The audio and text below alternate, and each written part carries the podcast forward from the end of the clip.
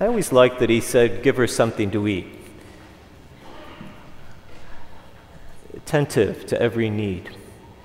If you walk into St. Joe's, you see it on the sign out in front. It's somewhere, I'm sure, in the narthex St. Joseph Catholic Church. St. Joseph Catholic Church. I think instead it should say St. Joseph Pagan Temple. St. Joe's Pagan Temple. It's not just St. Joe's. I think if you went to Rome, St. Peter's Basilica, I think that should say St. Peter's Pagan Temple. What's this? Has Cardinal Cupich got another rogue priest on his hands? No. I carry, every priest is issued a little card, little plastic card. I'm not making this up. It's in Latin, and it says, so and so is a good priest, is a priest in good standing of the Archdiocese of Chicago for the year 2021. And that should say, most of the time, Father John Carci is a pagan high priest. So what gives? Well, if you're like me, when I look at these miracle stories, especially the one for today, what do I fixate on? Well, I fixate on the miracle itself, but I also fixate on the fact that they want Jesus. But they don't want the Jesus that you and I often talk about. They want the guy. They want the person you and I don't have, the man, flesh and blood, Jesus of Nazareth. And so when they seek healing, they need him. Hey, Jesus, the synagogue official says, I need you to come and save my daughter.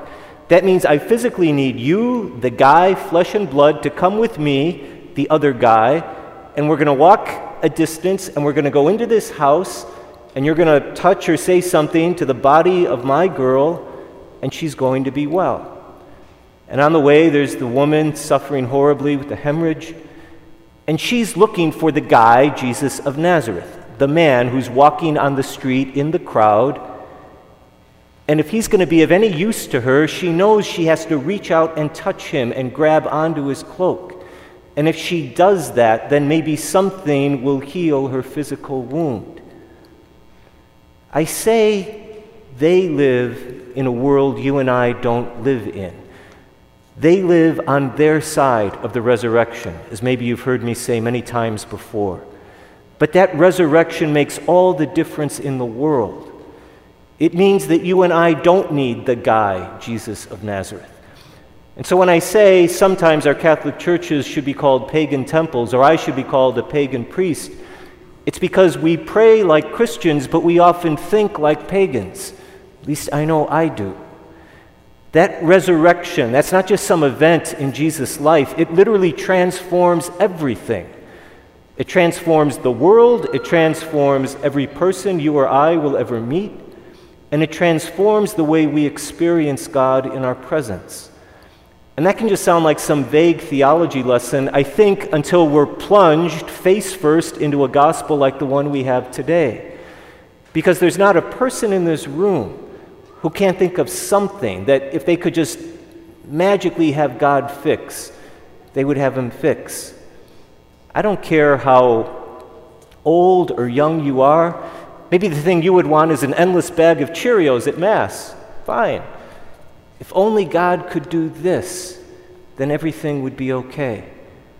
That's not what they meant on the other side of the resurrection. What they meant was, I need to physically have this person. I need him right at my side. I need to be holding on to him. And the only thing healing can mean for me is that this illness would physically stop is that this dead body perhaps would magically rise, is that somehow the laws of physics and nature themselves would be altered and changed or reversed.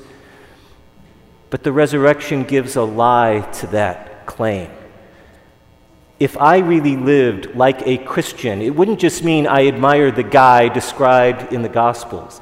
And boy, he was kind to people, so I should try to be kind to people. And he prayed to God, so I should try to pray to God. Those are all really important things to do. But I have something much more than they had in their wildest dreams, and so do you. This idea of a transformed reality. Okay, so what does that look like? Why is that actually of some value to us? Well, the cross says, look at what you're suffering with. Look at what you wish could be changed. Yeah, a lot of times, maybe not that dramatically, but that's what it looks like. I'm helpless. I'm pinned. I seem to be at the mercy of others' whims. Lots of really evil, bad choices are causing me all sorts of trouble. Take the resurrection out of the picture, and that's what defines us, right? We're no better than the empty bag of Cheerios in our hands. We're no better than our last failure. We're no better than that shame or memory that dogs us and won't let us rise above. So, how do you access this transformed world? Well, you do what that woman did, but you're not confined to a world or a vision that says, I got to hold on to this guy. Yes, come to here, come to church, pray together, receive the Eucharist, pray in adoration. Yet there are people today, they'll do everything to touch the relic of a saint. And do that. That's a beautiful thing. But if you do it with the mindset of the woman in the gospel, you're still living on her side of the resurrection. We're about to have the opportunity not to touch the relic of a saint or the cloak of Jesus' tunic, we're about to touch the body and blood of Christ. But then beyond that, beyond that physical touching, beyond within this physical space, Jesus is passing by 24 7. And so, what that means is with great intentionality to say, I'm going to live the way He called us to live because that's how I'm going to access Him. Love one another as I have loved you. Well, what does that look like? Self sacrificially, I want to be able to extend myself to another in generosity. I want to be able to extend forgiveness even when I don't feel like it in my heart. I want to live as if you are an embodiment of the body of Christ. And that should literally change the decisions that I make. Now, I get it. An atheist can say, well, all you're trying to do is be a good person. You don't need God for that. Well, I don't lose sleep over what atheists think about my faith. Instead, actually put it into practice. And I know you guys do it much better than I do, so I'm talking to myself. But leave today thinking like that woman in the crowd. Jesus is here, he's passing by, he's as intimately close as he ever was to her, in fact, much closer. So, what's your version of reaching out and grabbing onto his cloak? You know, doggone it, I know this person has shut me down every time I've tried to reach out to them, but I'm reaching out one more time. Because the value in doing that is not measured by how that person responds. The value in doing that is opening up our own heart to the transformative power of love. And we might just be surprised at how that transformative power begins to affect the other people around us. But even if we don't see that change immediately in real time, that doesn't mean transformation isn't happening. On their side of the resurrection, that's how you knew it. The lame person got up and they danced away. Well, far more lame people in Jesus' day were not healed than were healed. And if you were on their side of the resurrection and you weren't physically healed, you didn't have a whole lot to say about what God was doing. On our side of the resurrection, that ain't the case. So, just a little spiritual exercise in this seemingly very ordinary 13th week of ordinary time put to the test this extraordinary claim.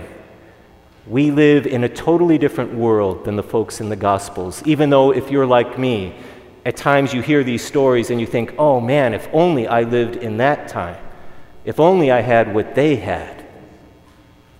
We should all be tired of living like pagans when we know deep down we are Christians.